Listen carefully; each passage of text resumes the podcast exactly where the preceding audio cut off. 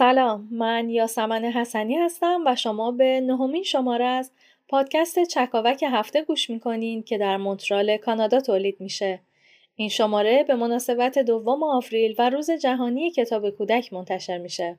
دوم آوریل زادروز نویسنده مشهور و دوست داشتنی کودکان هانس کریستیان اندرسونه. این نویسنده دانمارکی رو با داستانهای دختر کبریت فروش، جوجردک زشت، لباس جدید پادشاه، بندنگشتی و دهها داستان بینظیر دیگش می‌شناسیم و اکثرمون دوست داریم بچه هم اهل کتاب باشند و از خوندن و شنیدن داستانها لذت ببرند.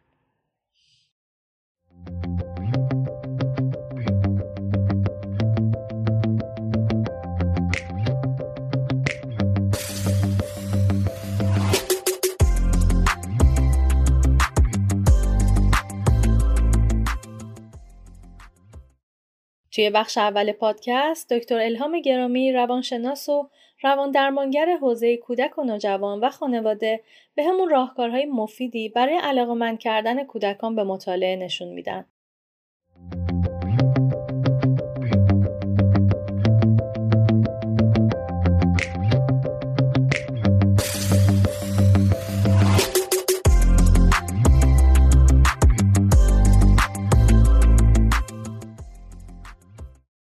دوستان عزیز سلام. شروع بهار به این زیبایی رو خدمت تک تکتون تبریک عرض می‌کنم. امیدوارم سال بسیار خوبی همراه با سلامتی و پر از اتفاقات و خبرهای خوب برای همه ایرانی های سراسر سر دنیا باشه.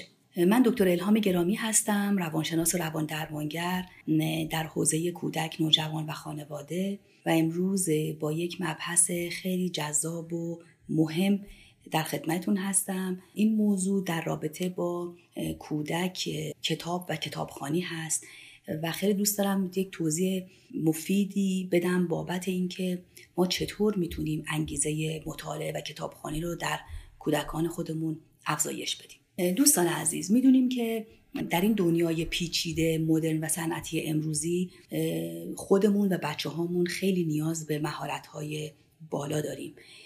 انواع مهارت ها و کتاب کتابخانی مطالعه و یادگیری موضوع خیلی مهمیه که و مهارت بسیار مهمیه که به صورت مستقیم بر آینده کودکانمون تاثیر به سزایی داره. شاید توی این سن کودکمون اهمیت این موضوع رو درک نکنه اما ما به عنوان یک والد می‌تونیم با کارهای گوناگون انگیزه کتابخانی و مطالعه رو از همین ابتدا در فرزندان خودمون ایجاد بکنیم. اما دوستان برای اینکه انگیزه کتاب خوندن رو در کودکمون پرورش بدیم و قبل از اینکه من یک سری راهکار و توصیه های مهم رو خدمتون ارز کنم مهمه بدونید که در ابتدا ما باید اصول تربیتی کودکمون رو تا حدی بدونیم و مقدمه این قضیه باید خیلی فرزند خودمون رو خوب بشناسیم. خصلت ها و ناتوانایی هاش رو بدونیم. و هر چقدر آگاهی و شناخت و آشنایی ما در رابطه با کودکمون خصلت هاش ویژگی هاش و در رابطه با اصول فرزند پروری بیشتر باشه بهتر می‌تونیم با کودکمون ارتباط بگیریم و فعالیت های علمی رو براش افزایش بدیم و انگیزه کتاب خوندن رو درش ایجاد بکنیم.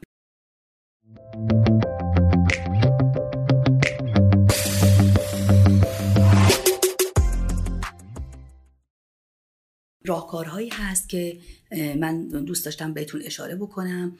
به دلیل اینکه خیلی والدین دوست دارن بدونن که چطوری می‌تونن کتاب خوندن رو چه به صورت فان و چه به صورت یه مقدار متمرکز حالت مطالعه و یادگیری در فرزندشون زیاد بکنن. و خب این احتیاج به یک سری راهکارها داره که من به چند تایش اشاره می‌کنم خدمت شما.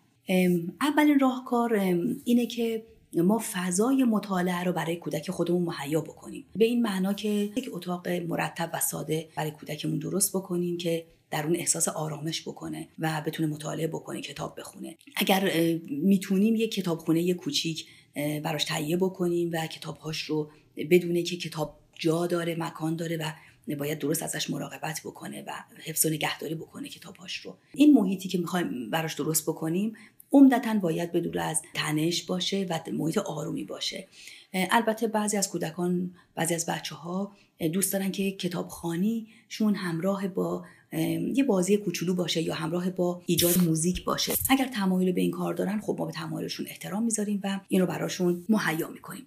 دومین گزینه دوستان بسیار مهمه الگو سازی برای کودکه. ببینید وقتی که ما خودمون شروع بکنیم مطالعه کردن روزانه چه دقیقه یک ساعت در یک تایم نسبتا ثابتی. مثلا شبها. یک کتابی دستمون بگیریم و یک ساعت چل دقیقه کتاب بخونیم قطعا کودکمون این رو می‌بینه و الگوسازی بسیار خوبی براش اتفاق میفته می‌دونیم که در کودکی بچه ها تمام مسائلی که یاد می‌گیرن و ایجاد انگیزه براشون میشه از طریق الگوسازی هست و به خصوص از طریق والدین. بنابراین یک تایمی رو والدین اختصاص بدن به اینکه یه کتابی دستشون بگیرن و کودک البته ببینه ترجیحاً. و این کتابخانی جلوی کودک اتفاق بیفته که بتونیم الگوی مناسبی برای بچهمون ایجاد کرده باشیم. دوستان کودکان بسیار به تشویق نیاز دارن و ما در هر زمینه باید بچه رو تشویق بکنیم. خب در کتابخانی و ایجاد انگیزه برای کتاب خوندن تشویق واقعا گام بسیار مهمیه. ما تشویق می‌تونه کلامی باشه. آفرین پسرم. چند صفحه کتابت رو خوندی؟ ببینم. باری کلا دخترم. چقدر مرتب کتابات رو چیدی؟ غیر کلامی باشه. یه دستی رو سرش بکشیم یه چشمکی بهش بزنیم. دستی به روی شونش بذاریم و در کنار اون به عنوان هدیه و پاداش کتابی براش تهیه بکنیم. و می‌تونیم که مثلا پایان هر هفته به عنوان تشکر از تلاش اون هفتش به خاطر کمک هایی که بهمون کرده به خاطر رفتارهای خوبش با سلیقه خودش یکی دو کتاب به عنوان هدیه هفتگی براش تهیه بکنیم. و یا بهش می‌تونیم پیشنهاد بدیم که از پول قلکش یا پول هفتگیش می‌تونه یه کتاب برای خودش بخره و حتی می‌تونیم بهش پیشنهاد بکنیم که اگر قسمتی از پول قلک یا پول هفتگیش رو برای خرید یک کتاب در هفته بهش اختصاص بده یک مقداری پول تو جیبیش افزایش پیدا می‌کنه. پس با تشویق و با خرید کتاب به عنوان هدیه ما می‌تونیم انگیزه کودک رو افزایش بدیم.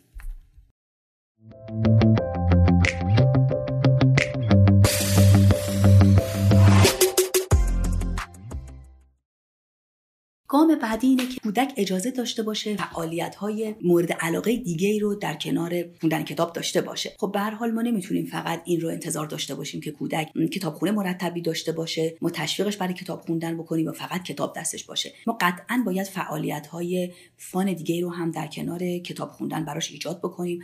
می‌تونیم با خودش صحبت بکنیم در مورد این کدوم فعالیت زمان بندیش اجراش و بهش کمک بکنیم که انواع فعالیت ها رو هم ایجاد بکنه که ذهن بازتری داشته باشه انرژیش تخلیه بشه برای کتابخانی بعدی. در این زمینه انواع بازی ها برای رشد کودک بسیار مهمه.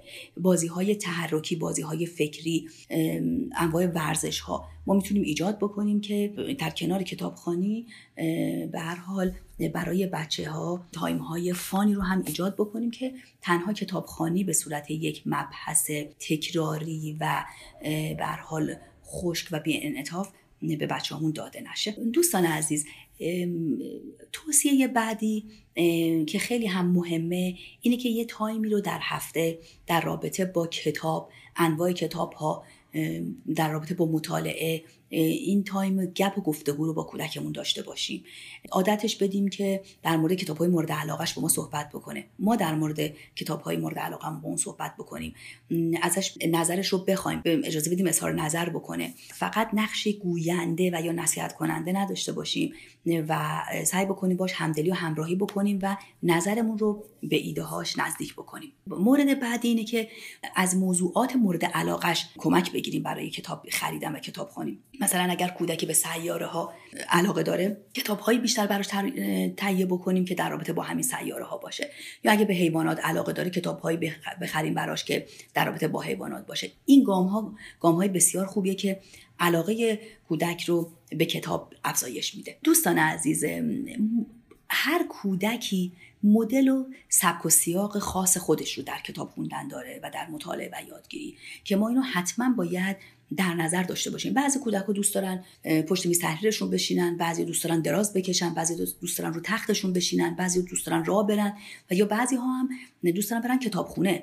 خب ما باید حتما این انواع مدل ها رو ایجاد بکنیم راهنماییشون بکنیم در این رابطه و کمکشون بکنیم.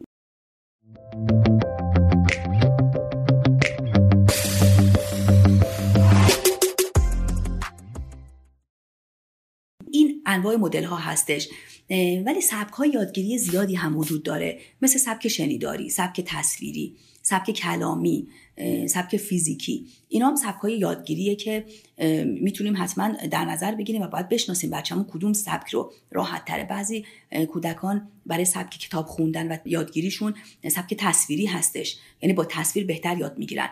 با دیدن بیشتر میآموزن. برعکس بعضی کودکان شنیداری هستن شنوایی هستن. خب ما اینها رو باید در نظر بگیریم و ببینیم که با کدوم سبک بچه هامون راحتتر هستن و به خوندن کتاب علاقه بیشتری نشون میدن. همیشه یاد بگیریم در گام بعدی یادگیری مهمتر از نتیجه است. به کودکمون بیاموزیم که یادگیری خیلی مهمتر از نمره است. همین اندازه که تو چند کلمه یاد گرفتی چند تا مطلب یاد گرفتی بسیار بسیار ارزشمندتره. و شرط اول موفقیت تا اینکه چه نمره به دست آوردی. خب خیلی هامون نمره مدار هستیم. این رو باید واقعا دیدگاهش رو در خودمون تغییر بدیم و به بچه هم یاد بدیم که یادگیری مطلب شناخت مطلب فراگیری مطلب خیلی مهمتر از نمره و نتیجه هستش. مطلب آخر دوستان که بسیار مهم هم هست اینه که دقت و توجه و تمرکز رو کوشش بکنیم در کودکمون افزایش پیدا بکنه. بعضی اوقات میل به مطالعه یادگیری و کتاب خوندن در بچه ها کاهش پیدا می‌کنه و می‌تونه که به دلیل عدم دقت و توجه و تمرکزشون باشه. دیدن بیش از حد کارتون تلویزیون انجام بازی های کامپیوتری خب در کاهش توجه و تمرکز خیلی تاثیر زیادی داره. اونها رو کم بکنیم تایم بهشون بدیم و با ایجاد بازی های تمرکزی تمرینات یوگا کاهش استرس به کودکمون کمک بکنیم دقت و توجه و تمرکزش افزایش پیدا بکنه. و در نهایت اگر دیدیم که با این گام ها و با دادن زمان این زمان دادن خیلی مهمه. داره علاقمند میشه به کتاب خوندن و مطالعه و یادگیریش داره افزایش پیدا می‌کنه که خب خیلی خوبه همین ها رو ادامه میدیم. اگر دیدیم که یک اشکالاتی وجود داره به خصوص در توجه و دقت و تمرکزشون خب قطعا باید از یک روانشناس کمک بگیریم. امیدواریم همه چی عالی و خوب برای کودکانمون پیش بره و کودکانمون امیدهای آینده یک جامعه هستن بتونیم درست و بجا و با مهارت تربیتشون بکنیم و این امانتی که در دستمون هست به دست جامعه برگردونیم.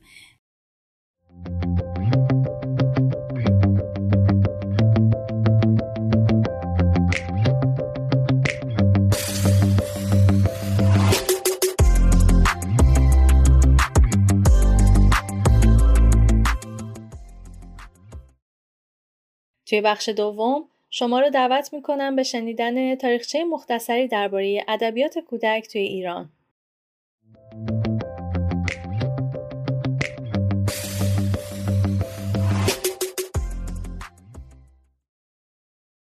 توی ایران علیرغم سابقه ادبی طولانی مثل اکثر کشورهای جهان ادبیات کودکان به معنی امروزی سابقه چندانی نداره ولی خب کودکان ایرانی از ادبیات بی بهره هم نبودن ادبیات شفاهی و آمیانه ایران غنیه ولی خب ادبیات مکتوب فارسی به خاطر ذات فلسفه تعلیم و تربیتیش اونقدر هم غنی نبوده. توی بررسی ادبیات کودک تو ایران میشه اون رو به چند بخش تقسیم کرد. اول ادبیات آمیانه که مثل هر جای دیگه جهان تصویری از خصوصیت خلقی آدم هاست. لالایی های غمدار و مطل هایی که پر از شوخ هستند و افسانه هایی که آزادی و آزادگی رو به رخ می‌کشن. همشون در واقع جلوه ای از رفتار و تفکر و آرزوی مردم دیار ما هستن. اولین کسی که تو ایران داستانهای آمیانه ایرانی رو مخصوص کودکان جمع آوری کرد و با عنوان افسانه ها افسانه های کهن و امون روز منتشر کرد فضلالله محتدی معروف به صبحی بود. و سال 1319 وقتی که باش به رادیو باز شد پایه‌گذار سنت قصه گویی برای کودکان توی رادیو ایران هم شد. و همیشه داستاناش رو با یه بیت شعر مولانا شروع می کرد. بشنو از نی چون حکایت می کند از جدایی ها شکایت می کند ادبیات خواص هم مربوط به وزرا و نویسندگانی می‌شد که تربیت بزرگزادگان رو بر عهده داشتن که قرار بود بعدها زمام امور کشور بهشون سپرده بشه. برای همین باید اونا رو تعلیم و آموزش می‌دادند و کتابهایی رو درباره کشورداری براشون نوشتن مثل قابوسنامه و سیاستنامه و کارنامه اردشیر بابکان. ادبیات کلاسیک هم مختص کودکان و نوجوانانی بوده که باز توی طبقات خاص جامعه بودند و با سواد بودند یا امکان سواد آموزی داشتند به حفظ اشعار شاهنامه یا مصنوی معنوی یا متون گلستان می پرداختن. جنبش مشروط خواهی علاوه بر تاثیر توی ادبیات فارسی روی ادبیات کودکان هم تاثیر عمیقی داشت به این صورت که اشعار ایرج میرزا و عشقی و بهار رو از سین کودکی و نوجوانی میخوندن شاید بشه گفت ایرج میرزا اولین شاعری هست که تو زبان فارسی اشعاری رو برای بچه ها سروده مهدی قلی خان هدایت و محمد تقی بهار هم از نویسندگان و سرایندگان این دوره برای بچه ها هستن. باید بگم تالبوف هم با نوشتن کتاب احمد در واقع اولین کتاب رو برای کودک و نوجوان روزگار خودش نوشت. درسته که کتاب های تمثیلی مثل سمک ایار و موش و گربه و کلیل دمنه توی دسته کتاب کودک و نوجوان قرار می گیرن اما خب زبان سخت و سقیلی داشتن.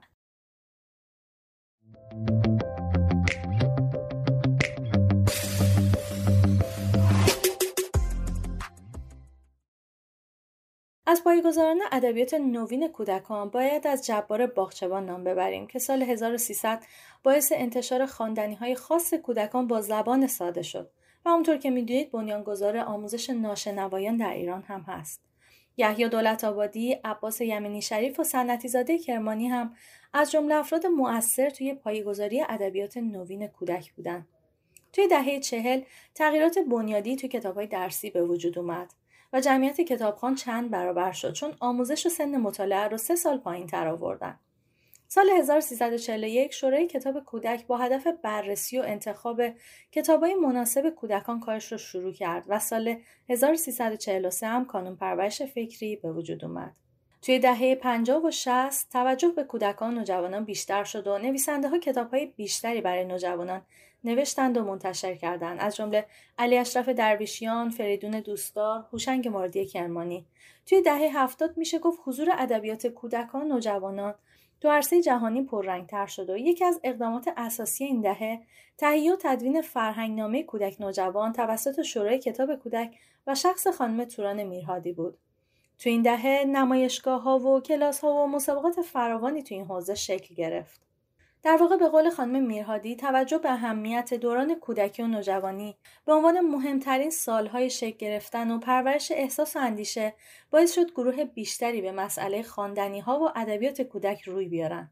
خانم سریا قزلیاق همجایی توی پژوهش هاشون گفتن که متفکرانی مثل ژان ژاک روسو و جان لاک باعث تحول در نگرش به کودک شدن و در واقع با عوض شدن این نگرش به کودک و دوران کودکی و ارزشمند شناخته شدن این دوران بحث تاثیرگذاری به کودکان به هر شکل ممکن باعث شد که به آثار خلق شدن به صورت ابزار مهمی برای این تاثیرگذاری نگاه بشه.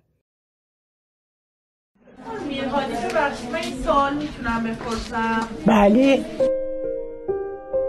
ببخشید شما فرمودین که ادبیات هیچ حد و مرزی من اولین کتابی که گرفتم اسمش بزبز قلبی هر شب پدرم برام قصه مذهبی هم می‌گفت و از اون بود هم کاملا من نمی‌دونم چجوری این رو بعد ایجاد کنم چون اصلا دنیاشون کاملا با بچه ها دنیای ما متفاوته. بعد همین میشه که فضای ما از فضای کودکانه خودمون میاد بیرون. من فکر می‌کنم مدیون اون کتاب هستم که یک دخترکی رو نشون داد که در اثر فقر جانش از دست داد.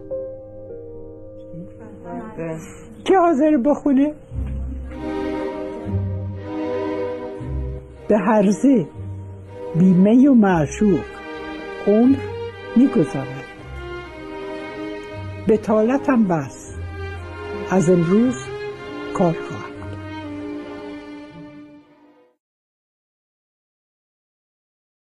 خب البته باید این هم اضافه کنیم که مدرنیته و جامعه صنعتی باعث شد بچه ها به عنوان موجودی اجتماعی مورد توجه قرار بگیرند و خب پیدایش صنعت چاپ و شکلگیری نهادهای آموزشی مثل مدرسه برای همه اخشار قطعا موجب پدید اومدن ادبیات کودکان به عنوان شاخه ای از ادبیات شد.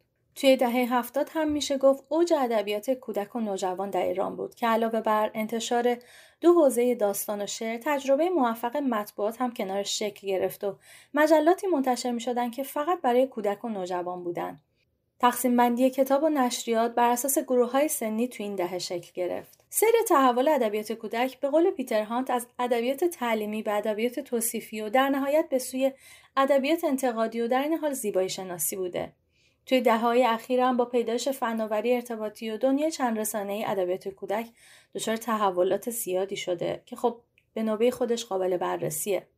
کم کم نویسندگان بزرگسال به جای که توی کتابهاشون به فکر تعلیم و تربیت بچه ها و تحول اخلاقیشون باشن دنبال لذت دادن و پرورش تخیلشون افتادن.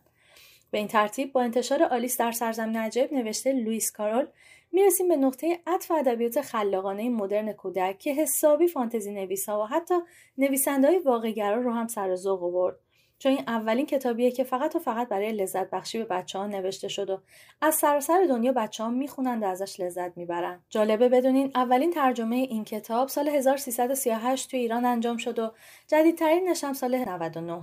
توی دهه 80 در ایران توی آثار کودک تلاش هایی شد برای آری شدن از مفهوم خوب و بد و اینکه فارغ از هر ایدولوژی با کودک همراه بشه.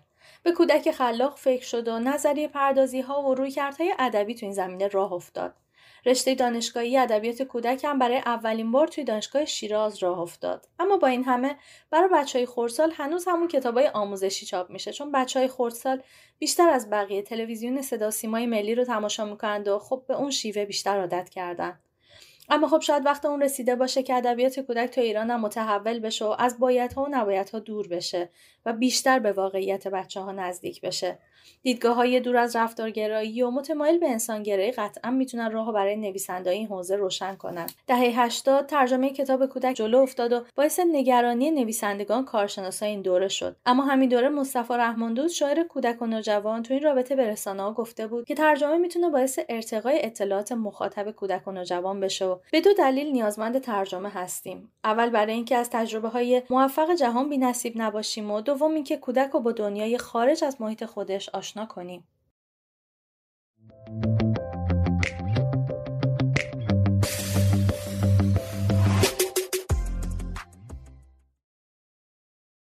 باعث افتخار هست که بدونیم نویسندگان ایرانی کتاب کودک و نوجوان تا حالا بارها نامزد جوایز ادبی بینالمللی و معتبری مثل آسترید لینگرن و همینطور جایزه ادبی هانس کریستی اندرسون شدند و آثارشون به زبانهای مختلف ترجمه و چاپ شده از جمله نویسنده ها میشه از جمشید خانیان، هوشنگ موردی کرمانی و فرهاد حسنزاده نام برد.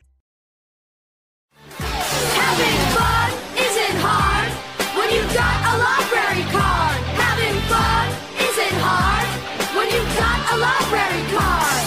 Come on inside, we've got everything you need. There's plenty to do, or you could just sit and read. This book explains how to make paper planes. This contour map can show you mountain range terrains. Fly to the moon, explore the ocean floor. Find out which one's a tailor and which one is the art. Here's Charlie and the chocolate factory and half magic. Hop on pop, fox and sauce, and books and doing card tricks. Having fun isn't hard when you've got a library card. حالا بشنوید از سیر تاریخی کتاب و ادبیات کودکان توی کبک کانادا. قبل از سال 1914 اگه کتابای درسی رو در نظر نگیریم توی کبک کانادا هم آثار ادبی مخصوص کودکان خیلی کم بوده.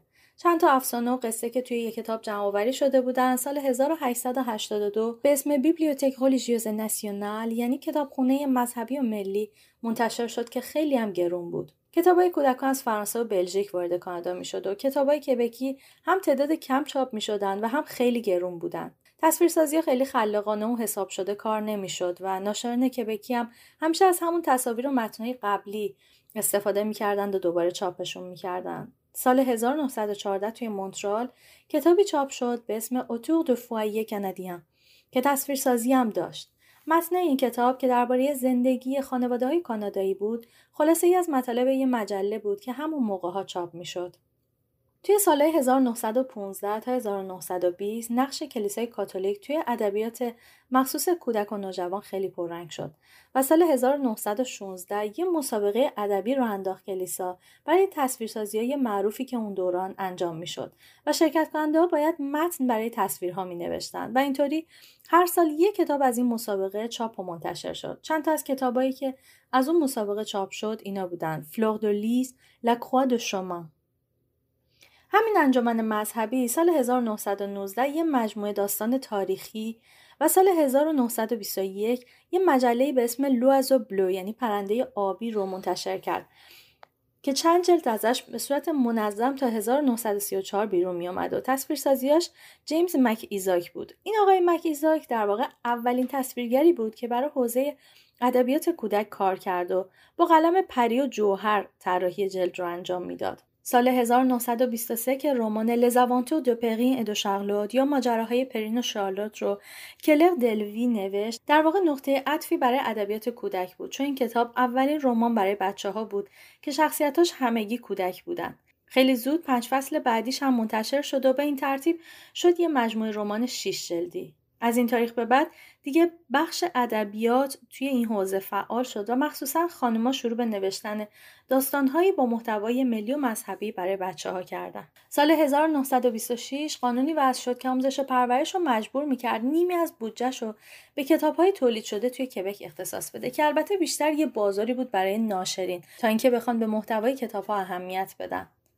بین سالهای 1926 تا 1937 یه ناشری به اسم آلبرت لوسک مهمترین کار اون دوران رو انجام داد و یک سوم از آثار تولیدیش رو که حدود 250 تا اثر بود اون موقع به کودک و نوجوان اختصاص داد و به نیازهای اونا توجه نشون داد. و خب همزمان به فکر اینم بود که از طریق تولید این آثار کتابای کانادایی فرانسه زبان رو مستقل و بینیاز از فرانسه و بلژیک کنه. اون توی آثار تولیدیش به تصاویر و مدیومای خلاقانه اهمیت می‌داد و کم کم شروع کرد تکست ها با تصاویر رنگی منتشر کنه. تصویرگری جوان مخصوصا خانم ها رو استخدام کرد و همون سال اولین فارغ التحصیلان مدرسه هنرهای زیبا هم جذب این نشر شدن. از چاپ روی چوب و لینولئوم گرفته تا کار با آب سخت که همشون تکنیکای نوین اون روزها محسوب می شدن توی این آثار استفاده می شد. دیگه از همون دوران تصویر یه جور فضای بیان هنری شده بود و می‌تونست حرکت، لحن و احساس رو به خوبی نشون بده. اما خب وضعیت کتاب کودک هنوز به خاطر قیمت تموم شده بالاش سخت بود و دسترسی برای همه امکان پذیر نبود. توی جنگ جهانی دوم دیگه فرانسه یه جورایی دشمن محسوب می شد و روابط تجاری با این کشور مختل شده بود و همین باعث شد تولید داخلی کانادا جان تازه‌ای بگیره. در سال 1940 بالاخره آلبومی برای کودکان منتشر شد به اسم ریستانتک دانتره ملیو که ماتیلد لوک اون رو نوشت که خودش البته استاد ادبیات فرانسه توی دانشگاه سوربن بوده. تو دههای بعد از جنگ جهانی دوم محتوای کتابای کودک به سمت اخلاق و موضوعات روشنفکر معابانه و موضوعات اجتماعی کشیده شد. اما هنوز تو بحث تولید همون شیوه های قدیمی چاپ اعمال می شد تا اینکه تو دهه 1970 تحولی تو بحث هنری تصاویر کتاب ها به وجود اومد و در دهه 1980 سری بیشماری از رمان، های مخصوص کودک و نوجوان تولید منتشر شد و موضوع فرانکوفونی یعنی فرانسه زبانی به صورت جدی روی کار اومد به صورتی که کتابایی برای آموزش زبان فرانسه برای معلم ها هم تولید و منتشر شد.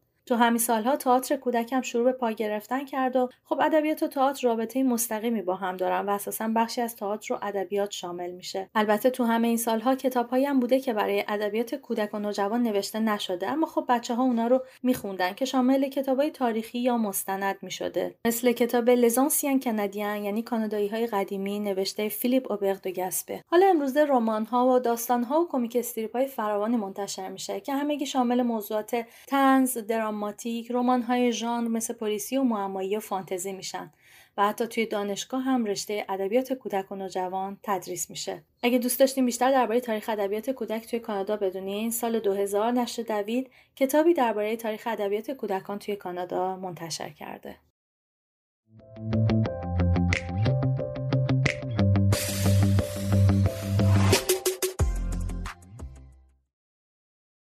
توی این بخش با هم گزارش نرگس هاشمی رو میشنویم درباره رخدادهای کتاب کودک در جامعه افغان.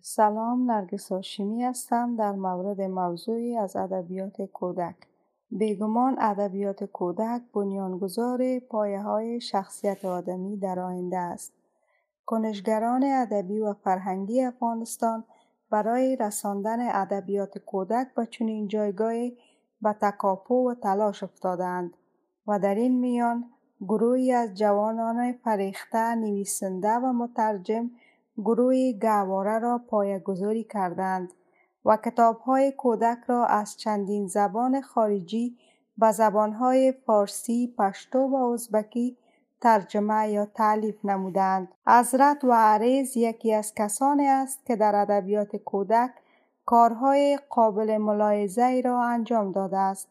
حضرت و عریض که تحصیلات خود را در رشته زبانشناسی و پیداکوژی در دانشگاه زبانشناسی گورسک فدراسیون روسیه به پایان رسانده است دفتر گواره را در زمینه ترجمه و چاپ کتاب کودک بنیاد نهاده است در دو داستان تازه این بنیاد به نامهای کاکامراد به قلم زبی میدی و کاکامراد و جعبه جادویی نوشته حضرت و عریض برای کودکان زندگی پزشک ژاپنی را که در افغانستان به کاکامراد معروف بود به قصه های کودکانه مبدل کردند.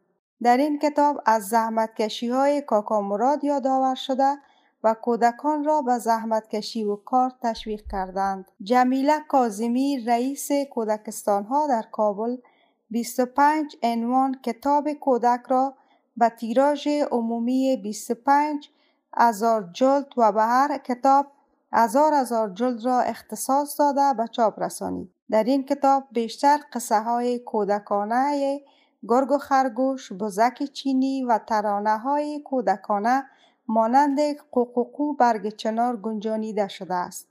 همچنان نمایشگاه ویژه کتاب کودک به مناسبت هفته کتاب کودک به همکاری وزارت اطلاعات فرهنگ انستیتوت گویته پوانتون کابل پوسته حمایت اطفال و انجمن ناشران در کاروانسرای باغ بابر گشایش یافت کتاب تاریخ تعلیلی ادبیات کودکان افغانستان از سوی مؤسسه پژوهشی تاریخ ادبیات کودکان نیز منتشر شده است که این کتاب حاصل پژوهش فاضل شریفی از فریختگان افغان است و تنها منبعی است که به پژوهشگران افغان نمایش داده است تا چگونه به کتاب نویسی کودک بپردازند. مجموعه قوقوقو برگ چنار دارای 16 ترانه مشهور اطفال افغانستان عنوان کتابی است که در امریکا به چاپ رسیده و سیدی نیز زمیمه دارد. اگرچه کارهای کوچک در زمینه کتاب و کودک صورت گرفته اما هیچگاه بسنده نیست. جا دارد یکی از ترانه های کودکانه را به خانش بگیرم.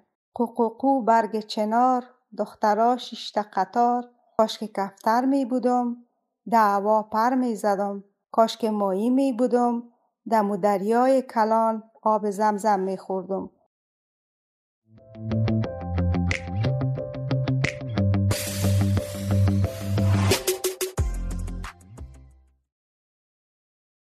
می‌رسیم به بخش ادبیات و حالا فرشید سادات شریفی از سه نگاه به کودکی و شیوه تعلیف و تدوین آثار هنری از جمله کتاب برای کودکان میگه. رویکردهایی که باهاشون آشنا میشیم شامل تعلیمی، توصیفی و انتقادی میشن.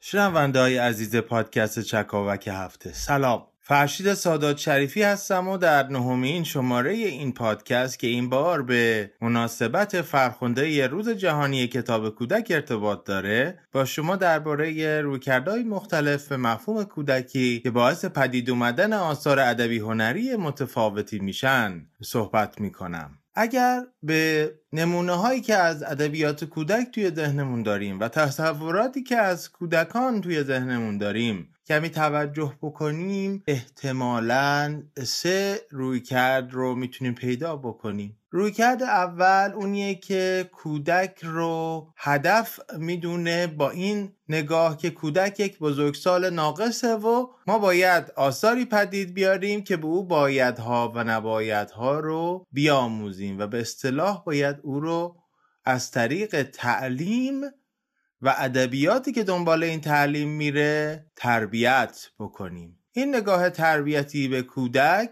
که بزرگسال ناقص فردش می‌کنه و می‌خواد او رو با ادبیات و با قصه سرگرم بکنه ولی در عین حال آموزشش هم بده حتی در نگاه بزرگانی مثل مولانا هم به خوبی دیده میشه. مثلا اونجایی که میگه چون سر و کار تو با کودک فتاد پس زبان کودکی باید گشاد. توی این نگاه ما آثار فراوانی رو داریم که یا در گذشته ادعا می کردند که برای کودکان پدید آمدند یا زبان ساده ای داشتند و بزرگترها اونها رو به عنوان قصه هایی که برای بچه هاشون بگن استفاده می‌کردن یا ترکیبی از این دو که آثار اقتباس ادبی رو پدید میاره و مثلا قصه های خوب برای بچه های خوب از مهدی آذریزدی یکی از نمونه های بارز این روی کرد هستش. آنچه در این روی کرد مشترک و در حقیقت محور اصلی هست این است که درسته که حتی اگر سرگرمی و لذتی هم اتفاق میفته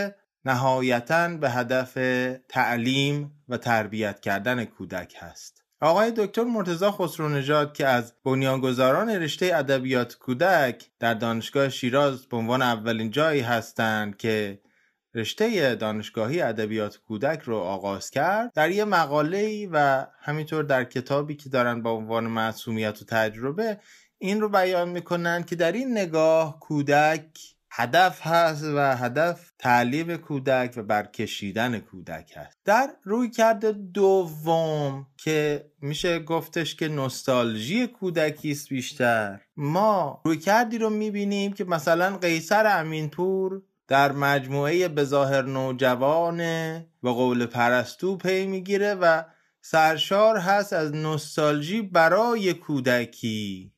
و در حقیقت توی این نگاه که دکتر خسرو نژاد اون رو کودک به عنوان وسیله مینامه میگه بزرگترها کودک رو در این رویکرد. وسیله می‌کنن که حرفهای بزرگسالانه خودشون رو بزنن. گرچه که ادعاشون این باشه که مخاطب کودک و نوجوان دارن. قیصر امینپور یه شعری داره توی همین مجموعه که گفتم به نام چرا مردم قفس را آفریدن. کافی همین عبارت رو گوگل بکنید و این شعر رو بخونید. پر از چراهای فلسفی است که نه به راحتی در ذهن کودکان میگذرد و نه موجب لذت اونها میشه و نه همچنان حتی مطابق روی کرده تعلیمی چیزی به اونها یاد میده. خیلی از آثاری که برچسب کودک نوجوان رو بر خودشون دارن یا نوستالژی بزرگترها برای معصومیت کودکی از دست رفته هستن یا خودشون رو پشت نام ادبیات کودک نوجوان پنهان کردن که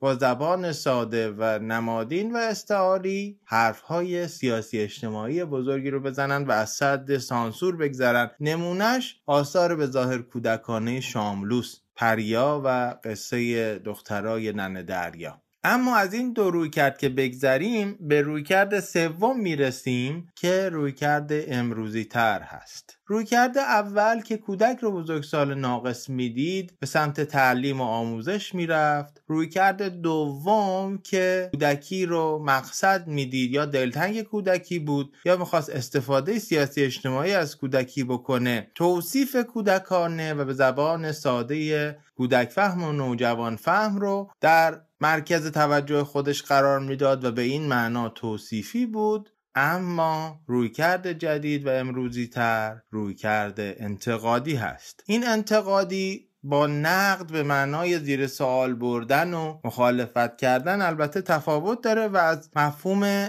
کلان تفکر انتقادی یا همون critical thinking میاد. در این نگاه گفته میشه که کودکی و به طبعش نوجوانی در گذشته وجود نداشتند. یعنی در گذشته افراد با داشتن توانایی فرزندآوری تقسیم بندی می شدن در دوره های مختلف زندگیشون در نتیجه ما یک فرد پیشا بلوغ جنسی داشتیم و یک فرد پس از بلوغ جنسی و به همین ترتیب فاصله ای بین کودکی و بزرگسالی وجود نداشته. اما وقتی که کارکرد خانواده و کارکرد تماس تنانگی و همینطور بحث فرزند آوری فقط یکی از کارکردهای اجتماعی ازدواج یا رابطه مندی میشه کم کم کم کم به طبع این پیچیده شدن زندگی بشر. هم نگاه به کودکی و مراحلش تکامل پیدا می‌کنه و هم مقوله نوجوانی و هنر و ادبیات مرتبط با نوجوانان پا به عرصه وجود می‌گذاره. و به طبع این ما رشته مطالعات کودکی و زیر مجموعش ادبیات کودک رو هم در جهان شاهد هستیم که شکل می‌گیره. توی این روی کرد اگر خیلی خیلی خلاصه بخوام بگم کودکی و همینطور نوجوانی نه بزرگسالی ناقص و پیشا بزرگسالی بلکه یک زیست جهان متفاوت هستند. کودک و نوجوان به شکلی متفاوت جهان رو نگاه می‌کنن ازش برداشت می‌کنن و در نتیجه کودکی یا نوجوانی دیگه نه. هدف از اونجوری که در نگاه تعلیمی بود و نه وسیله از اونجوری که در نگاه نوستالژیک بود که توصیفی می‌شد بلکه کودک و نوجوان همراهان بزرگسال هستند و همینطور که بزرگسال می‌تونه و باید چیزهایی رو به اونها بیاموزه می‌تونه چیزهای بسیاری رو هم از اونها و از نگاه اونها و از گفتگوی با اونها یاد بگیره. بر این اساس کودک و نوجوان انسانهای مستقلی هستند که ضمن اینکه در حال رشدند نگاه متفاوتی دارند و ما هم می‌تونیم از اونها در حال رشد بودن و متوقف نشدن در یک نگاه رو یاد بگیریم و با اونها همراهی بکنیم. بر این اساس دیگه لذت یا سرگرمی از تعلیم جدا نیست و کل فرایند زیستن و با هم زیستن که دیگه درش یک سو یک بزرگسال جداگانه یک نوجوان جداگانه و یک کودک جداگانه نیست. این فرایند با هم زیستن برای همه ما به یک سفر یادگیری یا به تعبیر فرنگیش لرنینگ جرنی تبدیل میشه. و به این ترتیب ما به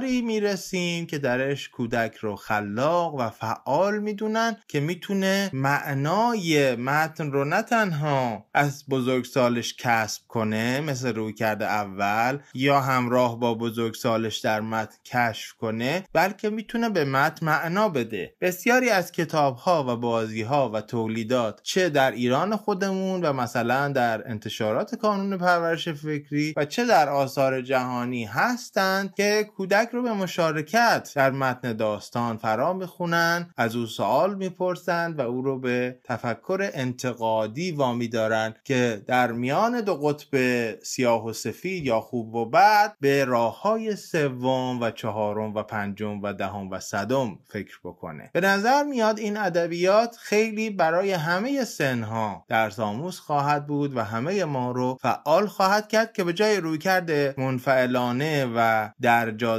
زدن در برابر یک مرد فعال باشیم از اون متن بگیریم به اون متن ببخشیم و اون رو بهانه گفتگو قرار بدیم. اگر این سر رویکرد برای شما جذاب هست ازتون دعوت می‌کنم که به نزدیکترین شماره مجله هفته در کنار این پادکست منتشر میشه یعنی شماره 627 رجوع بکنید و در اونجا من از قول ایدن چمبرز یکی از برجسته ترین نظریه پرداز های ادبیات کودک و نوجوان چهار محور و تعدادی سوال رو مطرح کردم که وقتی که می‌خوایم کتابی رو برای کودکمون انتخاب کنیم با کودکمون یا نوجوانمون کتاب بخونیم و از همدیگه یاد بگیریم می‌تونیم اونها رو در نظر بگیریم. امیدوارم مرور کامل خانم دکتر گرامی بر راه های علاقمند کردن کودکان به کتابخانی در کنار مرور تاریخی مفصلی که یاسمن جان در ادبیات کودک نوجوان ایران و سپس کانادا و کبک داشتن در کنار گزارشی که نشون میده همین راه هم داره در کشور افغانستان و توسط همزبانان عزیز افغانستانی ما دنبال میشه. در کنار توضیحاتی که من الان دادم بتونی یک نگاه بزرگتر و تصویر کلانتری رو به شما بده و همینطور شایسته یادآوری است که گفتاری که بعد از سخن من مریم برای شما عرضه می‌کنه حاصل پیوند زدن همون سرگرمی ها و اسطوره هایی که در گذشته صرفا برای وقت گذرانی بودن با مفهوم نگاه جدید به نوجوانی است که نشون میده چجوری ادبیات کودک و نوجوان و کتاب کودک و نوجوان در یک تصویر بزرگتر می‌تونن برای همه ما جذاب باشن و به کار بیان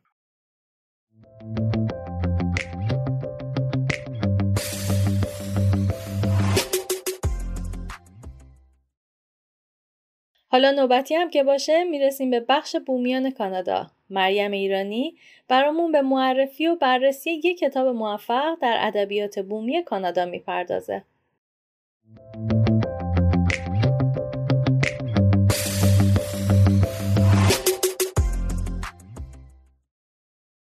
سلام مریم ایرانی هستم.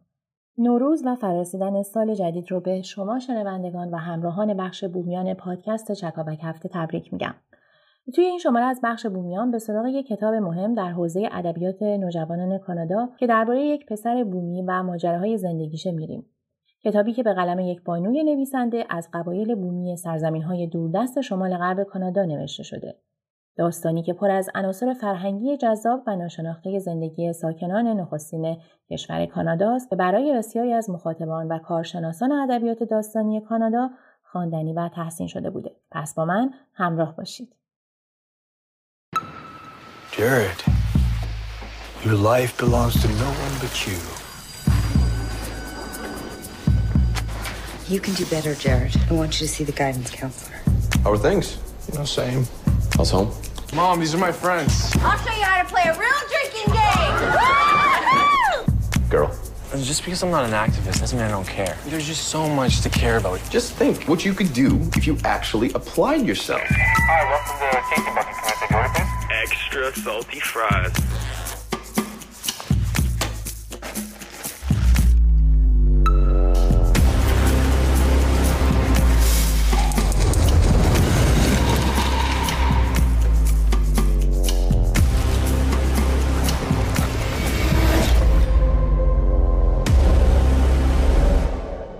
Me about the night I was born.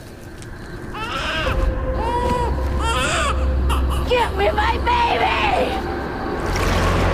I saw something weird last night. همه جرد رو می‌شناسن. یه بچه فرسوده و بینشاد که توی دبیرستان کلوشه های کانابیس میفروشه. جرد یه مادر ترسناک داره که اغلب مسته. جرد سیگار می‌کشه و الکل زیادی هم می‌خوره. اما واقعا بهترین کلوچه های شهر رو درست می‌کنه. مادر جرد یه شلخته بی سر و سامونه. اما جرد خودش می‌تونه از آدمهای دو برابر بزرگتر از خودش مراقبت بکنه. ولی روی دوستی و محبت هیچ کس جز سگ پیتبولش نمی‌تونه حساب بکنه. اما حالا سگش مرده. جرد نمی‌تونه از مادرش که اغلب اوقات مست و هوشیاری نداره توقع داشته باشه که از اون مراقبت بکنه. اون روی پدرش هم نمی‌تونه حساب بکنه چون اون همیشه درگیر همسر دختر جدیدشه. جرد فقط 16 سال داره. اما می‌تونه مراقب همسایه های مسنشون باشه. اون تلاش می‌کنه که زندگیشون رو سر پا نگه داره. اون می‌دونه که مادر بزرگ مادریش همیشه از اون متنفر بوده و همیشه به اون می‌گفته که جرد پسر یک تریکس داره. بله. این زندگی جرده که تنها هم صحبتش نماد کلاق بومیاست. خب الان اگه فکر می‌کنید که با این توضیحات جرد رو شناختین باید بهتون بگم که اشتباه می‌کنید. You're not real. I'm tripping. You're not real. I'm tripping. Crazy's hereditary, right? You! Mom! What are you doing? How do you know Wade again? He's my dad's friend. Is that what he told you, Jared? What are you? I was gonna tell you when the time was right. A trickster. A trickster? What's he want then? Guess we better find out. Time is almost up. Fighting it only makes it worse.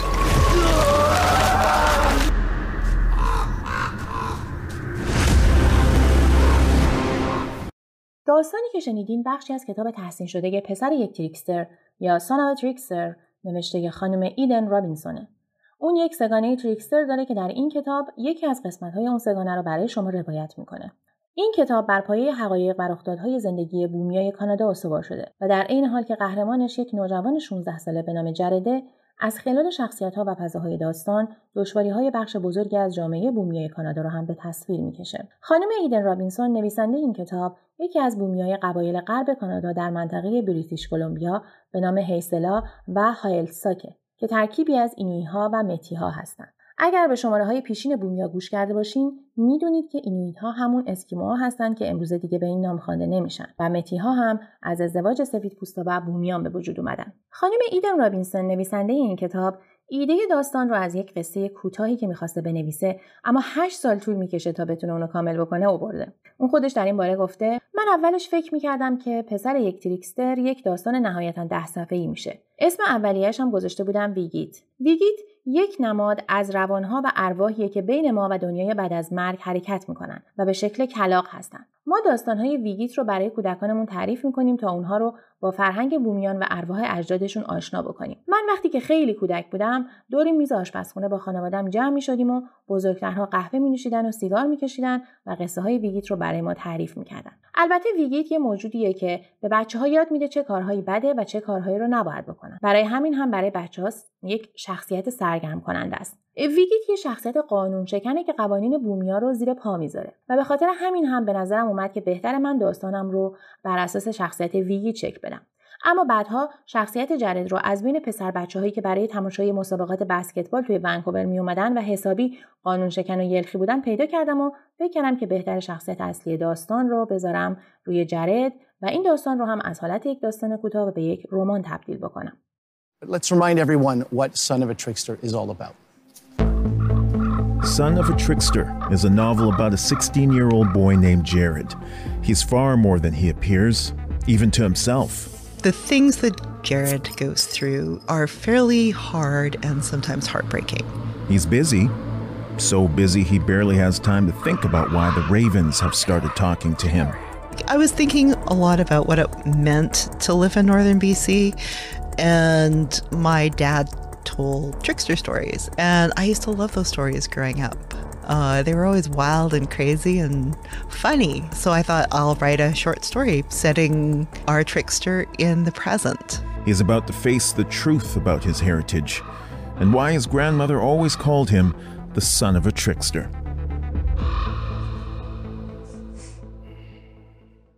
داستان پسر یک تریکستر داستانی برای نوجوانهای بین 13 تا 19 ساله. نویسنده کتاب توی مدارس زیادی وقت خودش رو با نوجوانها گذرونده و برای نوشتن داستانش از رفتار اونها الهام گرفته.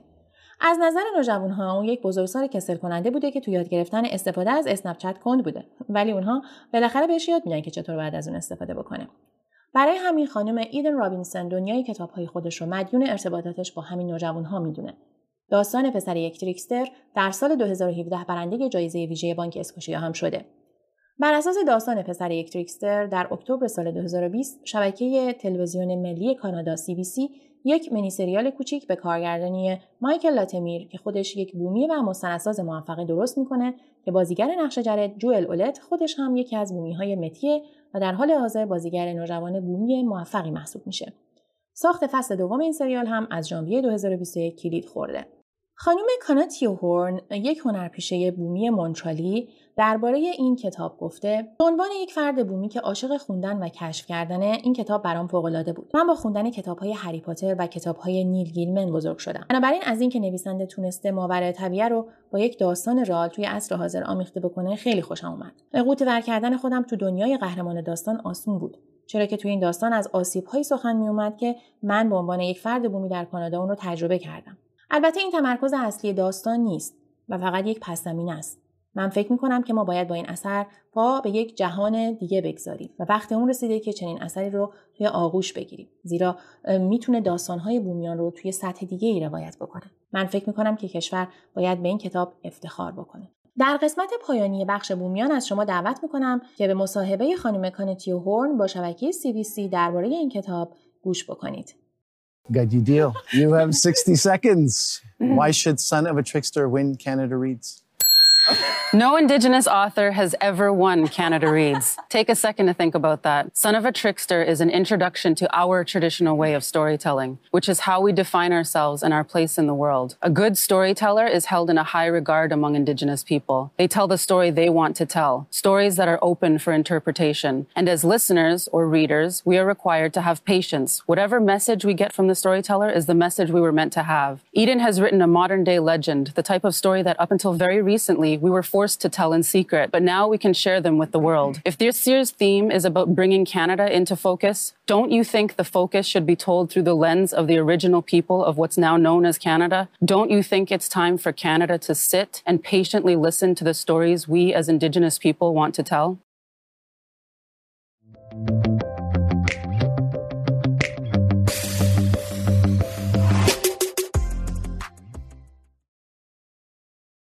از اینکه تو این قسمت از پادکست چکاوک هفته هم با ما همراه بودید از شما ممنونیم. این پادکست رو می‌تونید از اپلیکیشن های پادکست گیر یا کانال تلگرام مجله هفته یا وبگاه هفته به نشانی هفته.ca بشنوید. ما دوست داریم نظرات شما رو درباره پادکست بدونیم و پیشنهادهای شما رو برای موضوعات بعدی بشنویم. نظراتتون رو به نشونی info at هفته.ca ایمیل کنید. و اگه این پادکست رو دوست داشتید اونو به دوستانتون هم معرفی کنید. با سپاس از فرشید سادات شریفی برای تدوین این شماره، عباس مهرابیان برای مشاوره در تدوین و سارا اندرسون برای گردآوری مطالب از همگی سپاس گذاریم. من یاسمن حسنی هستم و این بود نهمین قسمت پادکست چکاوک هفته محصولی از مجله هفته در مونترال کانادا.